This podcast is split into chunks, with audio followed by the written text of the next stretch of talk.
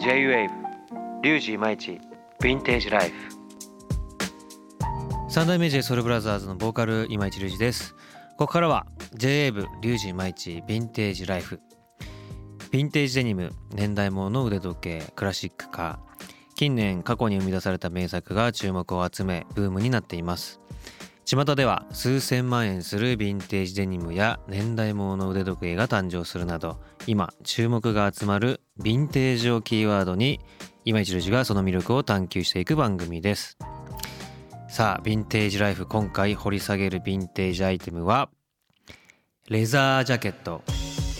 原宿のヴィンテージショップフェイクアルファの店長澤田一生さんをお招きしてその魅力を探ってきましたがレザージャケット界の最後のテーマはヴィンテージレザージャケットの楽しみ方です。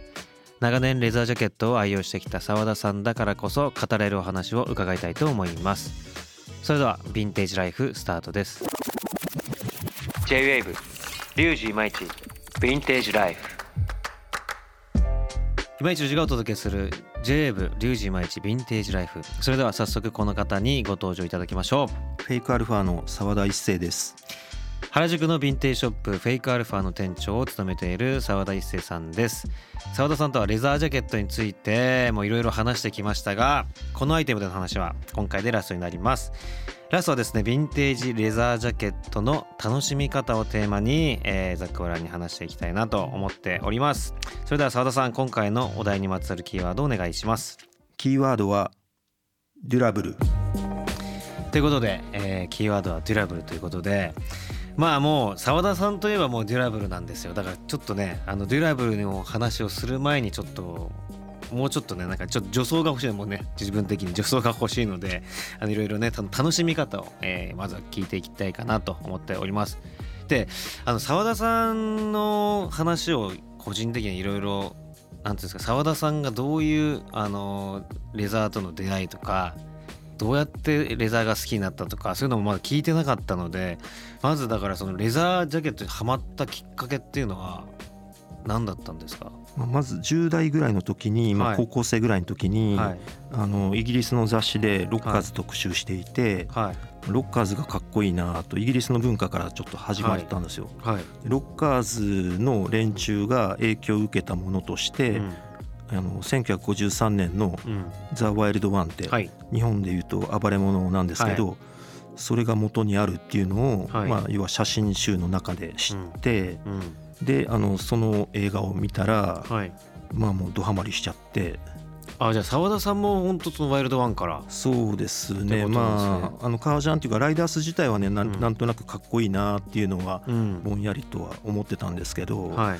まあそのやっぱイギリスの文化がきっかけでしたけど、はい。その元になってるのがアメリカのライダースジャケットだそうですったんですけど。よねだからはいだからそのワイルドワンを見てそのまあヴィンテージのレザージャケットライダースにはまってったっていう認識うん、そうですね。でも一番最初ははい。やっぱあの10代ですんで、うん。ヴィンテージも新品もうん。わからないような時代で、まあ、とりあえずあの新品のロはい。ックショップで売ってる、うん。えー、とアメリカタイプのはい。革ジャンを手に入れたのが一番最初で、まあ、1617の頃だったかなと思いますけど。それはブランド覚えてますか？はまあロックショップのオリジナルみたいな。ああそうなんですね。安いものですね。でそれも今ないですもんね。そうですね。でもまああのその後にはい。メーカーとしてはショットの、はい。えー、と新品ですけどそれはい。も当時の新品のショットを手に入れて、はい。それでし満足はしてたんですけど、はい。やっぱりあのヴィンテージの方がかっこいいなっていうかヴィンテージを手に入れたいなと思ってて、はいそれからもうしばらくしてからうん。マーロン・ブランドが着てたはい。レザージャケットっていうのがはい。研究っていうか調べていくとはい。当時ショットって言われてたんですけどね。言われてましたね。ショットのマスターっていうのが形がすごく似てるのではい。それのヴィンテージを着てるってはい。50年代ぐらいのものを着てるって言われてたんですけどはい。どうも違うところが多くてはい。まあビデオを何回も止めたりだとかまああの資料で写真を見つけてはうんうん違いを見て探してたところうん。ちょうど自分が働いてる店ではい。デュラブルっていうはい。タグがついたはい。あの古着のワンスターがはい。入荷してはい。これじゃないかと。うん。ただそれはサイズが小さかったのではい。結局自分は買えなかったんですけどはい。まああのそれから数年してデュラブルのはい。自分のサイズのものを手に入れたっていう、もうデュラブルの話してますね。もっとこう貯めたかったんですけど、はい、全然全然でそうなんですよ。だからそのね、澤田さんがだからあのママーロンブランドが着てたのはショットって言われてたものを澤田さんが研究して、でデュラブルだってなって、そうだからすごく。ね、話聞くとデュラブルがその前はそんなにだからちょっと偽物って言われてた時期もあったって聞いたんですけど、まああのーやっぱヴィンテージのブームの頃だと、ショットのワンスターが有名なモデルだったので、はい、まあ、それ以外の肩に星がついてるワンスターとか、あと星が2つついてるツースターとかって呼ばれてるのもあるんですけど、そういまああの当時の50年代の、うんまあ、ショットを真似したモデルっていうか、んまあ、あのそれ以下に思われてたような節があるんですけど、ね、変な話値段も安かったってまあ、ことですよね。そうですねであのショットが例えば10万だとしたら、はい。まあ、そういう以下のものはもう半額ぐらいだったりとかそうだったんですね。だそれを澤田さんがあれはショットじゃなくてデュラブルだよって言ったことによって、ねうん。デュラブル良かったっすよね。見つけてもらってたって。うんで今あれなんですよ。今着てらっしゃるんですよ。このデュラブル。澤田さんが今。そうですね。まあこれが一番最初に買ったものじゃないんですけどまあ、はい。好きであの集めてるので、これがほんねあのそれこそあのもうフェイクアルファも何回も買わせてもらってますけどもデュラブル欲しいですっつって物はあったんですよね自分が行ったああの時一度あのかスタッズでカスタムされてるものをね、はい。紹介させていただきました。その前にも2つあったんですよ。で1つはちょっとサイズがちっちゃくてでもう1個はサイズがジャストだったんですけどあのここのちょっとしわくちゃになってたんですよ襟の部分がしわくちゃになって洗ってるような革ジャンですねだからせせっかくねそのデュラブルを購入するってなるとやっぱりあのね自分ももう本当に欲しいものだったのでしっかりとした状態のものを買った方がいいですっていうふうにあのお話もしていただいたのでちょっとだから待ってます。